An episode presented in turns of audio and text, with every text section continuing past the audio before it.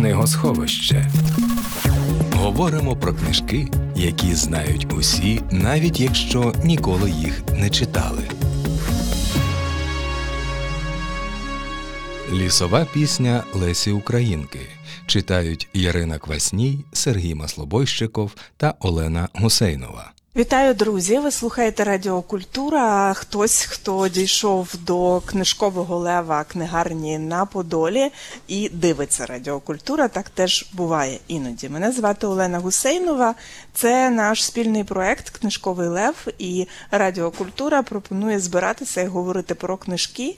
І як ви напевно встигли помітити, ми говоримо про книжки, які добре знаємо. Це одне з прекрасних правил. Люди люблять речі, які добре знають пісні і книжки. Зокрема, отже, сьогодні ми будемо говорити про лісову пісню Лесі Українки. Здається, не існує простору, в який не може потрапити ліснова пісня в нашому щоденному і нещоденному житті. Зараз будемо перевіряти, як це, що це, як ми взагалі читаємо все ще цей текст, яка у нас з ним любов або ненависть, або щось ще. І я представляю моїх співрозмовників.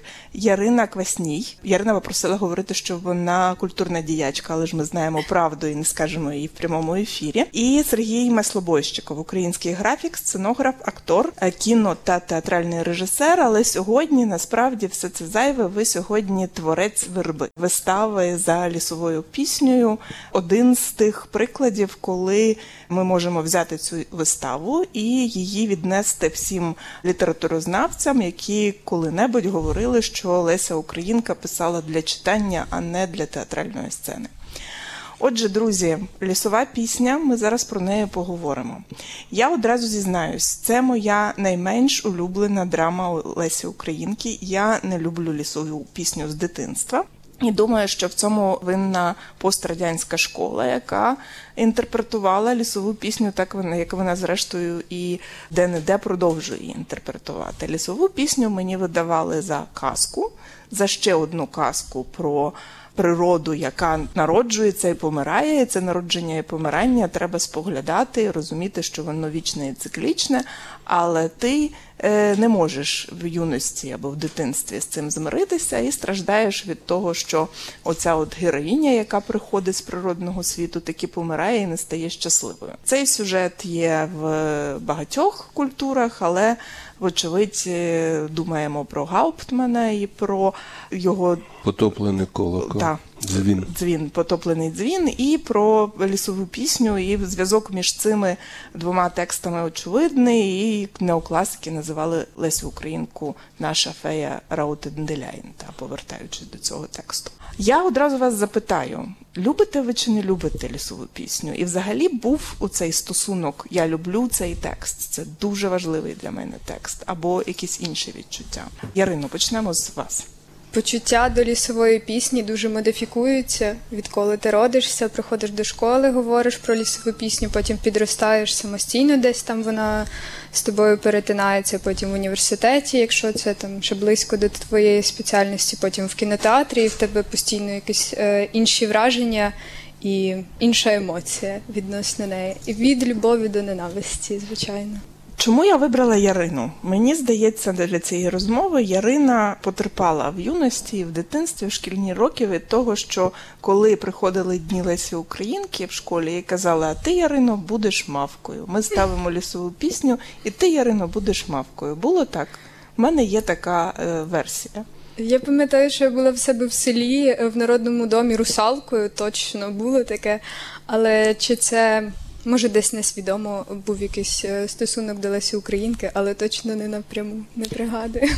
Сергію, моя нелюбов е, джерело її в тому, що це одна з найскладніших драм Лесі Українки, яка мімікрує про дуже просту і зрозумілу. Ваша ідея зробити вербу, вона якраз е, з цього походить, з того, що ви усвідомлюєте наскільки це складний текст, і наскільки просто і трошки примітивно навіть його інтерпретують і читають. По-перше, не можна займатися тим, чого не любиш. Тобто я можу сказати, на відміну від вас, я так розумів, що це таке провокативне питання. От що я її люблю, цю історію. Люблю фактично її суттю. Я абсолютно не вважаю це, що це знаєте, якась психологічна історія. Мені здається, що це не має ніякого відношення до екології, до якихось проблем, там спасіння природи чи чогось такого. Ви сказали, от ми можемо взяти і передати вашу виставу там чи театрознавцям, чи літературознавцям. Ну от е, я вам хочу сказати, що ви вже не можете цього зробити, тому що ця вистава в театрі Франка знята з репертуару. Чому саме я не дуже розумію, тому що. Ну, мабуть, дирекція театру вважає, що спектакль за твором Лесі Українки, який одержав, до речі, національну Шевченківську премію, не треба, мабуть, дивитись глядачу. Але річ не в тім. Річ в тім, що це глибока історія.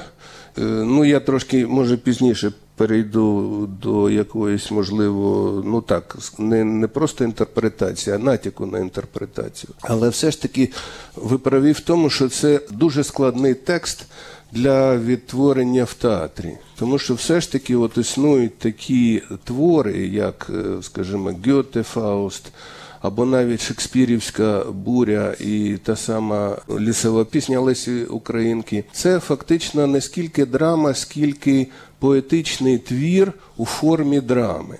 Тобто перекласти його на мову театральної дії це досить складне завдання. Якщо йти отак поверхово, як е, зазвичай звикли, то воно, значить, е, переходить в якусь таку, як правило, пошлятину. Зануритись е, в зміст самої цієї історії і розгорнути ці протиріччя зсередини, це дуже цікаве і дуже складне завдання. Тому, звичайно, я от за нього і взявся, тому що я люблю такі е, ставити собі завдання. З'явилося слово пошлий, вульгарний, і Так. це те, мені здається, чого боялася Леся Українка, тому що коли з'являється драма, це фактично ну чи не єдиний її драматичний текст, у якого така бурхлива одразу стається реакція. Цей текст всім подобається, і вона отримує ці компліменти, і її вони бентежать. Вона говорить: я боюсь, що вони її читають от через той ключ цього слова, яке ви використали, і я підхопила. Що для мене важливо? Тобто, цей страх її, звідки він з'являється, і як взагалі це стало можливим? Що з одного боку, це коли вже починаєш вчитуватися в цей текст, розумієш, що це дуже складна сецесійна історія. Історія про, зокрема, та от я люблю так читати лісову пісню, як історію про жінку митця, яка знаходить своє місце або вибудовує своє місце, і, вочевидь, його немає. І єдине місце, е, тобто його немає в цьому просторі, який пропонує соціум, історія, культурний шматок, в якому живе Леся Українка. І тоді оце мистецьке жіноче я, жіночий голос розчиняється і в коханні, і в просторі, і в її зв'язках там з якихось сутностями з цим волинським лісом, який вочевидь більше ніж волинський ліс. Але це тільки фрагмент інтерпретації та можливої інтерпретації, який я для себе вибираю. Але чому така складна річ? Раптом всім подобається і має у цей ключ, що це можливо це примітивно говорить Леся Українка. Звідки ця простота або ілюзія цієї простоти в такій складній п'єсі, такій складній драмі, Ярино? Треба подумати. Що я не думала, поки слухала, то ми ж знаємо, що це модернізм, правильно, якщо я не помиляюсь. Але мені здається, що там все-таки від постмодерну оця якість писати багатошарово, і звідси і взялось це трактування е, для школярів і школярок, що це казочка. І я б не сказала, що це погано. Ну, є питання до, до трактування, але от що вона е, багатошарова, її можна е, сприйняти примітивно, не в поганому значенні. Мені здається, чи це було свідомо зроблено чи ні, але для мене це плюс. Що вона може сприйматися широкими аудиторіями і Так. е, розсипатися на цитати. На мультики. Так, я пам'ятаю блокпост, на якому мене спитали, що було в серці мавки, і вочевидь, е, російські диверсанти мали би не знати, що в неї було в серці. Е, Це говорить та про це, про цю можливість, доступність. Та вона приходить, хочеш чи не хочеш, вона приходить в твоє життя, якимось чином вона зрозуміла, а далі може статися велике відкриття, а може великого відкриття не статися. Слово верба, яке ви використовуєте, е, пане Сергію, пишете латинкою, не випадково. латинкою. Не просто тому, що красиво на афіші виглядає, а тому, що це одразу кілька е, значень і кілька шарів, як щойно говорила Ярина. Верба це те, з чого де ховається, як в материнському лоні мавка, поки не зустрінеться з Лукашем, але також верба це слово і це латина. І це одна з мов, які ми писала, е, І читала. верба це, ну, да. писала, не знаю, але читала Да. точно. І верба це Леся слова, Українка. в яких ховається сама Леся Українка. Тому мені здається, з одного боку, ви праві, що здається, е, все у Лесі Українки воно досить автобіографічне. Тобто воно все трошки про себе. От. Але все ж таки, ця історія, мені здається, вона так чи інакше, знаєте, людина складається з двох світів. Так? Вона складається з природи і з, і з свідомості якогось іншого світу. І справа в тому, що мавка якраз належить природі, а от свідомості вона набуває через музику і через Лукаша. Але річ у тім, що свідомість і взагалі людська свідомість вона розвиває не тільки, як нам вже розказав про це Шекспір в геніальній п'єсі Отела, вона розвиває не тільки Дездемону, але й Ягу. Тобто вона розвиває не тільки е, е, гарну сторону людину, людини, а й погану сторону людини. Тому, е, долучаючись до свідомості, сама мавка вона стає ніби заложником того, що їй треба обійняти всю людину цілком. е, З, з усіма його захованими пристрастями, скажімо так. І не захованими, просто побутовими пристрастями. Цікаво, що бути закоханий у свідомість це і означає бути вільною, тобто бути абсолютно вільною в тому сенсі, що свідомість не може не бути вільною. І, і саме свідомість, от, отут є якраз цікаве протиріччя, про яке ви кажете. Тобто свідомість це є індивідуальне мислення. Лісова пісня час від часу потрапляє якраз в мислення масов, тобто в масову, в масову культуру. І через масову культуру, в масовій культурі у ній є, є якесь абсолютно інше життя. Не схоже на, як на мене, воно абсолютно не схоже зі справжнім життям е, цього твору. Це справді ніби така казочка, яка нам розповідає про якусь там е, сюжет. Сюжет, е, скажімо, любові і зради, і єдності природи, і ніби духу, але все це досить поверхово. Я абсолютно впевнений, що у масу у ці всі глибини, які е, закладені самою Лесією в, в цій історії, вони ніколи не будуть зрозумілими в творах масової свідомості. Тому що там просто таких цінностей не існує. Хоча всі ми люди, і всі ми ніби перебуваємо в одному просторі, а тим не менше ні. Коли ми потрапляємо в масову свідомість, ми, ми стаємо іншими, е, вибачте, істотами, ми стаємо іншими тваринами.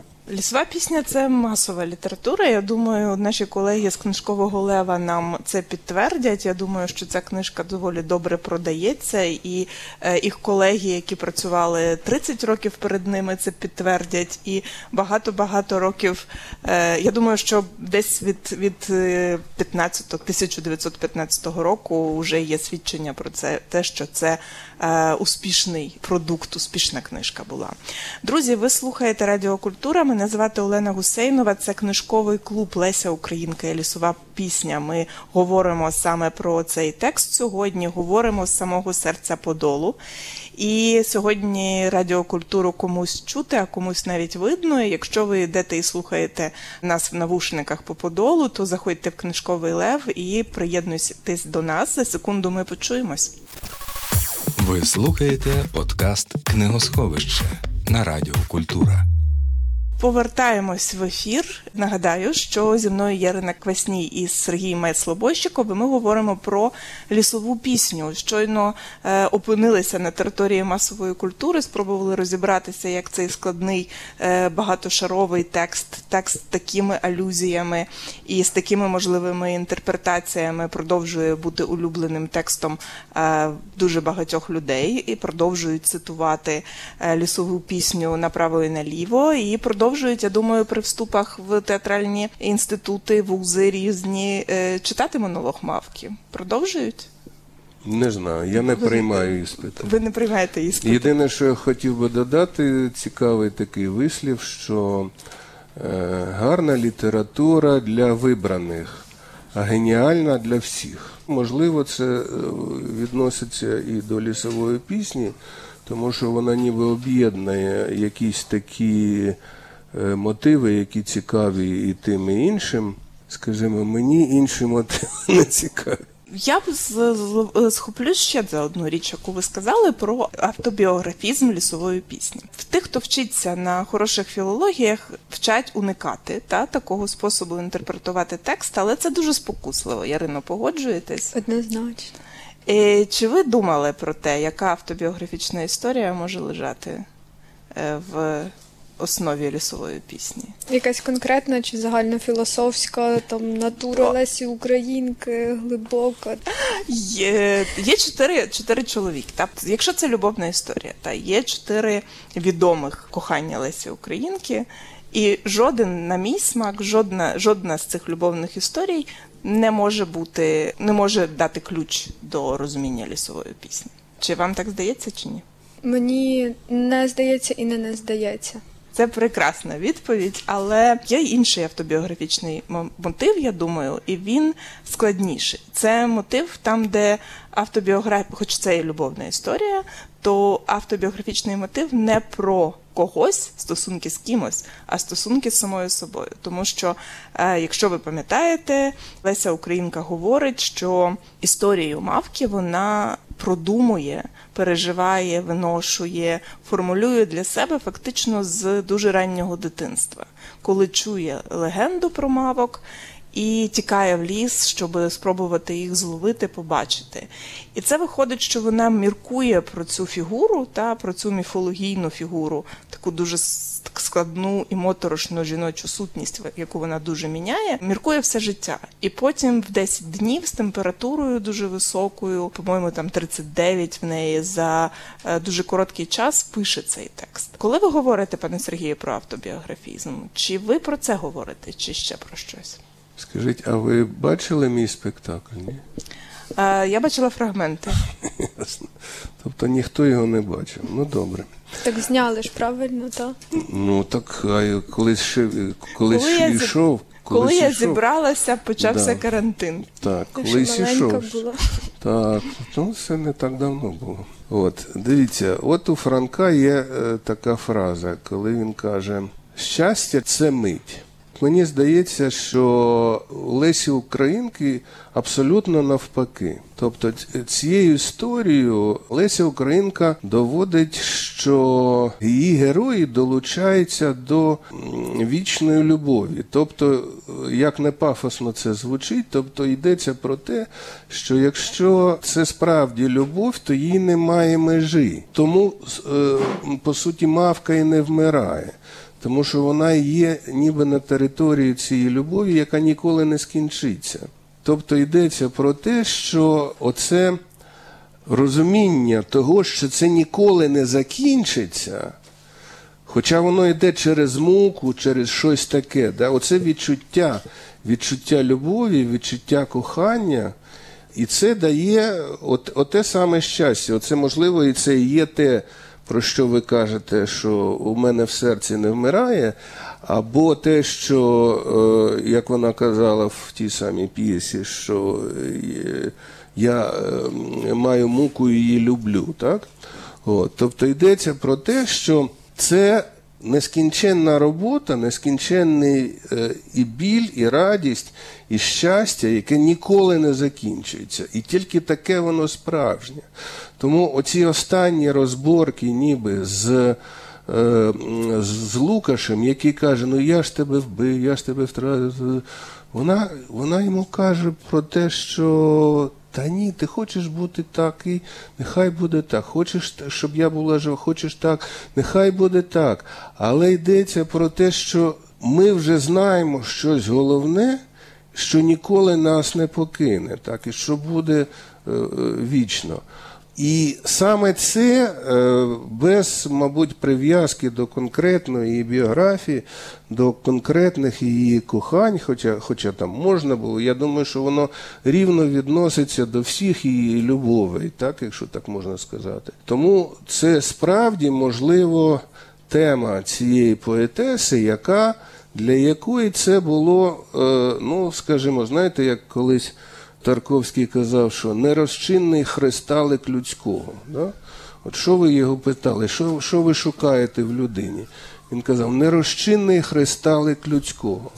І оце і було те, за що трималася е, сама Леся Українка, і це безумовно ріднить і з Мавкою, і з усіма її героїнями, які виходили значить, з її пера. Що можна, який хороший висновок, не як хороший, який конструктивний висновок е, можна зробити з того, про що ми говорили? Е, він доволі травматичний, тому що виходить, що головні стосунки біографічні, які створюють не тільки насправді мавку, але й дуже багатьох героїнь Лесі Українки. Від одержимої, але насправді можливо і навіть від е, Люби з блакитної троянди, це стосунки з болем. Та, це стосунки найдовші в її житті. Вона е, дуже юною захворіває, це невиліковна хвороба, і це протистояння з цією хворобою, яка дуже змінює відчуття реальності своєї присутності тут і тепер, і часу, і стосунків з іншими людьми. І е, біль, про який ви говорите, пане Сергію, це якраз такий ідеальний коханець, напевно, та, який завжди є, і з яким відбувається якийсь такий двобій. Я перепрошую, я зразу е, вам хочу відповісти, тому що, скажімо, такий висновок затягує нас психологію. А ця історія це не психологія абсолютно, це є історія свідомості, це онтологія, якщо ви хочете. Це антологія буття нашого або антологія нашої свідомості. І я б тоді змінив трошки, знаєте, одну літеру з вашої. Не стосунки з болем, а стосунки з Богом. Це було б точніше, мені здається, в цій історії. Е, мені складно. Я намагалася, тобто я коли думала про цей ефір, я думала про те, що е, ми маємо зробити все, щоб уникнути е, розмови про міф про Грааль. Це інтерпретація, яку е, дає лісовій пісні Оксана Забушко, тому що це насправді дуже складна конструкція, і хотілося, щоб слухачі, слухачі сьогодні мали трохи більше розваги. Та?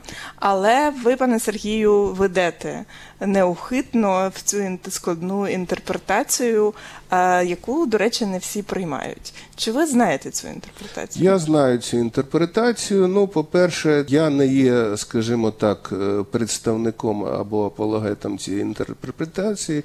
От вона йде з дуже цікавої, до речі, з дуже цікавої спроби. Знайти витоки творчості Лесі Українки. Оксана вона е, знаходить їх в, в апокрифічному християнстві. Тобто в ото, оте апокрифічне християнство, яке було фактично відірвано від канонічного християнства, воно, вона вважає, що воно переродило, переродилося в, в лицарський роман. І оцей лицарський роман це є ніби продовження оцього напрямку. Ну, взагалі-то можна сказати, що цей е, і 19 століття, кінець 19 початок 20-го, це теж щось було таке схоже на таку тенденцію. І навіть якщо взяти вибачте, почати з цих е, прерафаелітів художників. От навіть е, оця чудова опера Дворжака Русалка, це теж є певна. Певний збиток з- матриці е, лісової пісні або ще раніших якихось е, історій. Тобто можна сказати, що це був певний напрямок.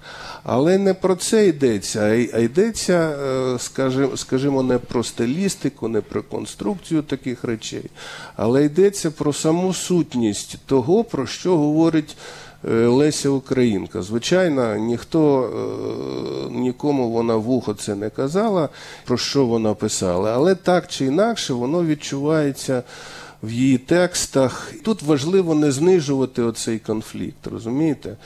Тобто е, у мене справді є велика жага відірвати е, е, лісову пісню від попси.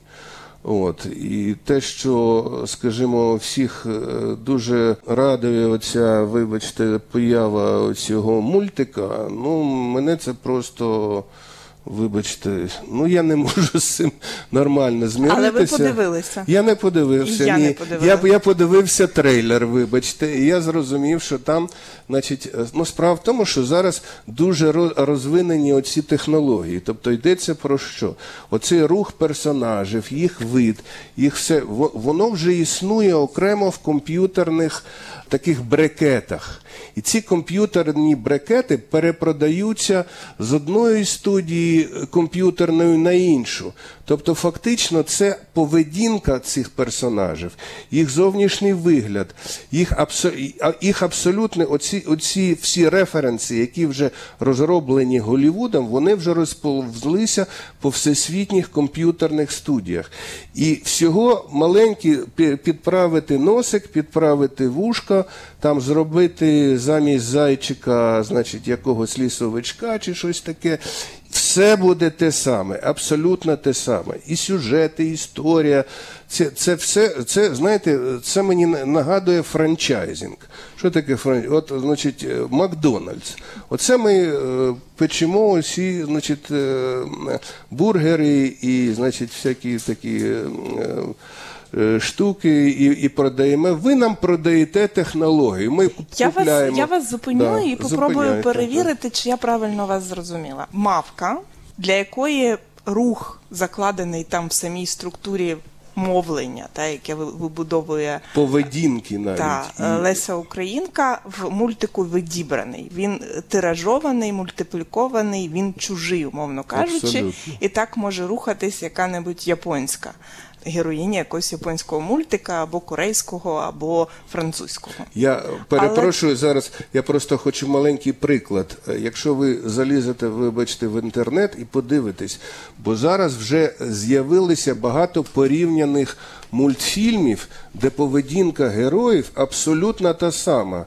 І, і вони, і, і як вони переходять, і скачуть там з, з, з, цього е, з деревинки, на, де вони плавають, і все абсолютно оці референси співставляють. І це про що говорить? Це говорить про те, що просто технічний блок, оцей комп'ютерний, взятий з одного мультфільму, перенесений на інший. Трошки змінений, і, і все отак воно і рухається далі. Ярино, чи ви бачили мультфільм?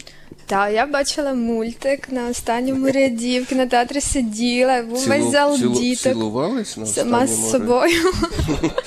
Ні, з- ем, велика порція попкорну, е, було весело, і потім я поплакала. Така була ситуація. Чому? Чому? Мене розчулило, я не знаю, може це як, як це виглядає? Ви знаєте Мультик? точно сюжет Лесі Українки. Русалку навіть грали. І ви бачили це з нас трьох, тільки ви бачили мавку анімаційну. Що це за історія? І тут якраз я підозрюю, що коли пан Сергій говорив, що мені не подобається, коли тут прив'язують екологічний сюжет, то тут якраз цей екологічний сюжет, наскільки я з трейлера розумію. Е, Я б не сказала, що після перегляду як повного в повному розмірі цього мультика тобі опісля залишається тільки ця екотема в голові. Ні, не так, особливо якщо ти українка, то там якісь зовсім інші відчуття е, в голові е, після виходу з кінотеатру. Е, і насправді особисто я мультфільм оцей конкретно сприймаю там з точки зору я дитина, дивлюся цей мультик. е, потім я там якась е, недолітературознавиця. Дивлюся цей мультик, е, як українка дивлюся цей мультик, і тобто це все зовсім різні точки зору. Що там сказати? відбувається? Що відбувається в мавці? Ну, як і в класичному мультфільмі. І насправді е, мені здається, що це обмеження по техніці це просто ми зараз в такому періоді знаходимося. Колись не вистачало кольорів на мультики, зараз не вистачає рухів на мультики. Е, Відбувається дещо доволі віддалене від того, що відбувається в текстовому Але по чому ми все одно Пізнаємо? розуміємо, що це лісова пісня? Е, Ну, по е, базових е, персонажах і персонажках, які там є, по якихось основних точках оцих поверхневих сюжетних. Скажи, чи лишилася там Килина і мати Лукаша? Так, е, Килина залишилася, вона там е, злюща, е, і вона там на рівні з Мавкою і Лукашем по сюжету, тобто в неї там дуже багато реплік, і вона відіграє значно більшу роль, мені здається, ніж в лісовій пісні. А той, хто в скелі сидить Е, так, якщо не помиляюсь, і то так. греблю рве, теж вони є. Можливо, можливо. І Ну, те, що її забирає велика темна сила і все страшно, це факт. Було. Тут, е, оскільки ми заговорили про Килину, я одразу зізнаюся, був один епізод, який зламав мою нелюбов до, до лісової пісні. Е, коли я вже вчилася в академії, і ми інтерпретували на парі, читали аналізували текст, е, я раптом побачила завдяки Вірі Агеєвій цей епізод, і він виявився дуже смішним. І це була така двері, через які я зайшла в текст, в який я взагалі не хотіла заходити. Цей епізод про гардероб. Та?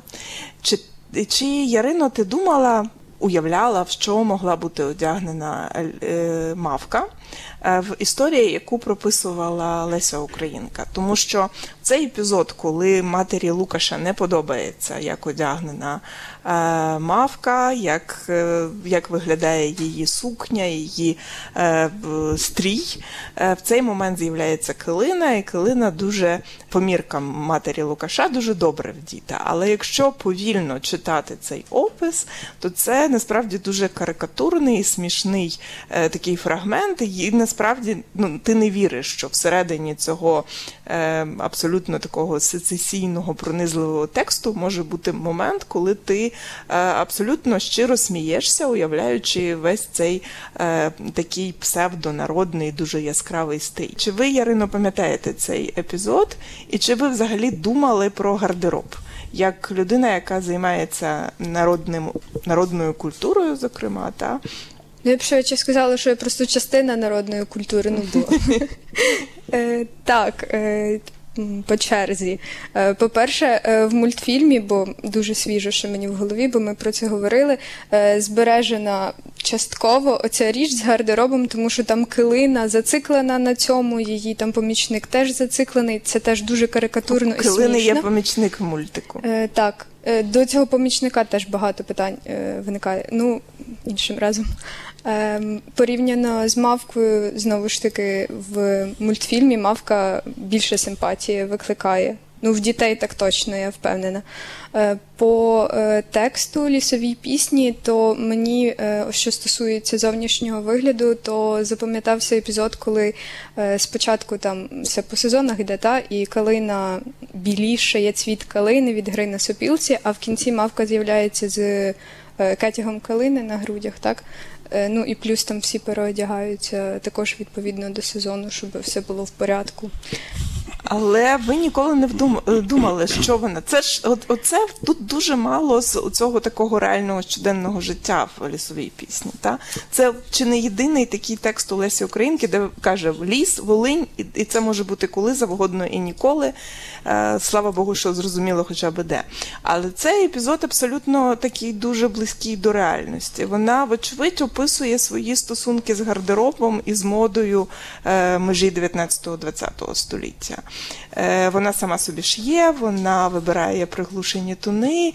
Е, в, її, е, в її родині є жінки, які люблять одягатися зовсім інакше, значно ближче до килини. І це такий. Таке місце, де цей текст розступається і пускає туди реальність, сміх, іронію. І, і от для мене це була точка входу в цей текст. І далі я вже побачила все решта і перестала до нього ставитись як до казочки з шкільною програмою, якою мене мучили і е, примушували співпереживати, відчувати емпатію до, до мавки, з якою невідомо, що відбувається. Тобто стала сецесійною сказочкою. Сецесійною сказочкою. Да, да, да. Казочкою. От, е, справа в тому, що там є е, дуже суттєві переодягання, якщо так в лапках сказати, ніж переодягання, скажімо, ці фізич, е, ну так, фізич. Скажімо, от ви не бачили мою виставу, а у мене, факт, в- в- у мене в принципі мама перетворюється на килину. Тобто в мене грає ця одна, одна акторка цю, цю роль і маму, і килину. Тобто це якесь внутрішнє переодягання. Тобто, звичайно, мати зичить собі своєму сину себе, все ж таки, щоб у нього була така жінка, як вона сама. І вона переодягається на цю килину. І там є певне, певна така, знаєте, значить, е, ну як, як це сказати, е, ну, ну, ну не ворожба, не ворожба, але це, це, це ніби така реальність, яка, яка е, перепадає самому Лукашу і зваблює його. Так? Там є, є інші перетворення. Скажімо, у мене той, хто живе у скалі, ну от хто це може бути, хто живе у скалі? От давайте подумаємо. Справа в тому, що у мене історія починається з кінця, фактично, коли весь е, вже ліс порубаний. Тобто, коли вже дядька Лева немає. І з того світу приходить за мавкою, приходить дядько Лев. Бо це вже він живе у сколі, бо він вже з того світу. І він їй каже: дитино, пішли зі мною, тому що там все добре, тихо, там немає таких пристрастей. Там тебе нічого, ну, там, там тиша, там приємно і, і гарно. А тут страшна ця наша людська історія. Оце переодягання суттєве, скажімо так. От, от воно дуже е, важливе для самої цієї, е, для самого цього твору і взагалі для творчості е, Лесі Українки. Це не переодягання, а Перевтілення. перевтілення. Так. Перевтілення, скажімо. Але насправді це логічний розвиток тих самих рушійних сил, які, які е, змагаються в цьому творі, які переходять одне в одне, які, які є двигуном цієї історії. Поки я слухала вас і про Килину і е, мати, де це одна акторка, де вони перевтілюються одна в одну або переодягаються одна в одну, як ви говорите. е, Скажу, що фрагменти, які можна подивитися онлайн, вони дають відповідь на те, що той, хто е, в скалі сидить і дядько Лев, це одна фігура в виставі. Оце я помітила, але поки я вас слухала, я згадала Наталю Ужвій. А в архіві українського радіо лежать три лісові пісні, де вона грає. Вона грає мавку, вона грає килину в іншій виставі, і вона в третій виставі вже грає мати. Це якраз традиційні дуже вистави, через які е, складно підступитися і полюбити лісову пісню. Але е, ця одна акторка, яка проходить е, всі жіночі образи лісової пісні, вона прям є в наших архівах і в наших пам'ятях. І це дуже непроста і важлива мавка в історії українського театру. Ну, це така, да, і- історія. Це через історію. Так. Ви слухаєте подкаст Книгосховище на Радіо Культура. Лісова пісня е, Лесі Українки на книжковому клубі Радіо Культура. Ми в самому серці Подолу. Книжковий лев нас гостить в чергове. У нас залишається е, трохи часу. Ми говоримо про лісову пісню, намагаємось зрозуміти, за що її всі люблять, а хтось навпаки, і чому це все-таки текст, який надзвичайно складно зрозуміти і проінтерпретувати, і чому ця найпростіша інтерпретація.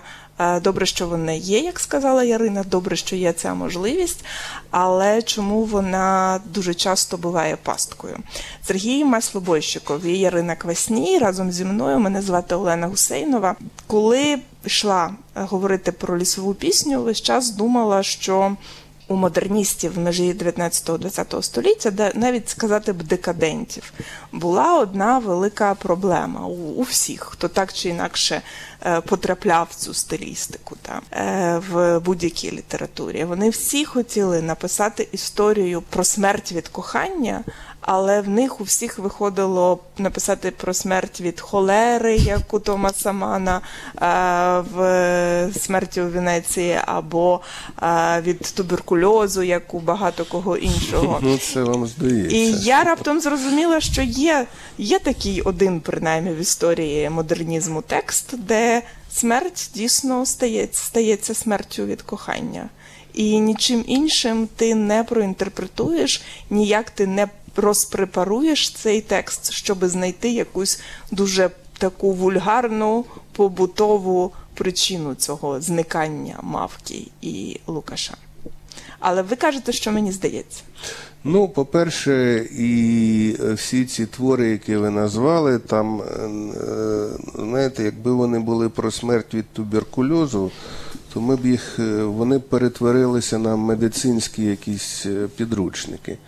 От, тому що е, такі речі, скажімо, вони є лише двигуном сюжету, але вони не є суттєвими, вони не розкривають справді, якщо ми кажемо там історія про смерть, ну, в будь-якому випадку смерть не є якимось комертоном е, або суттю, до якої ми намагаємося е, докопатися. Тобто вона завжди є двигуном чогось, до, чого, що нас цікавить. Тобто нас цікавить все ж таки не смерть.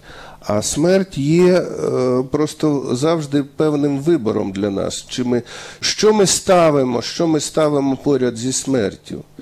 Тому оце проходження, тобто я б не сказав, що це смерть від кохання у Лесі Українки, це проходження крізь смерть. Йдеться про те, що і смерті немає. От для любові, це ж е, е, в цій історії, смерті немає просто, воно, вона не існує. І якщо ми живемо, і якщо ми любимо, то смерть фактично не існує. Коли ми помремо, ми, можливо, це не будемо. Ми нічого це не будемо знати. Так? А поки ми, ми живемо, тобто смерті не існує. Тобто тут є певна діалектика, така е, цікава, е, яка перетворюється на художній образ. Знаєте, у нас немає ніяких відповідей на е, питання, які нам ставлять життя. Ми лише можемо якось рефлексувати на це за допомогою художнього образу. І от ці художні образи у нас створюють оце враження істини, яке ми ніби отримуємо, враження розуміння цього світу і нашої присутності в ньому. Сергій Маслобойщиков, Верба, так називається вистава. Верба. Верба. Так називається вистава, яку Сергій Маслобойщиков зробив з за мотивами лісової пісні.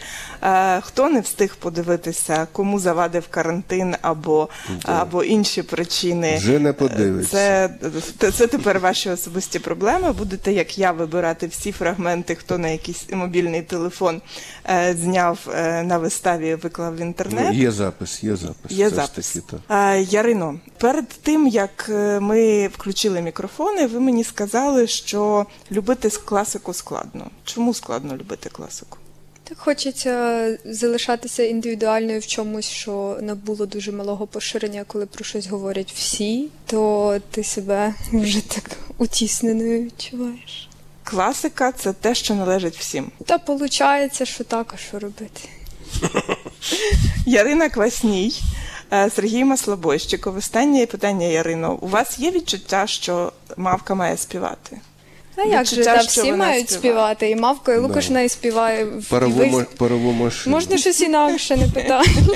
Ми закінчуємо книжковий клуб. У нас кілька с- хвилин залишилося. Я думаю про те, що ви сказали про смерть, якої не існує. І в мене є гірке відчуття, що це в Лесі Українки тексті відбувається, тому що Перша світова війна це не її досвід.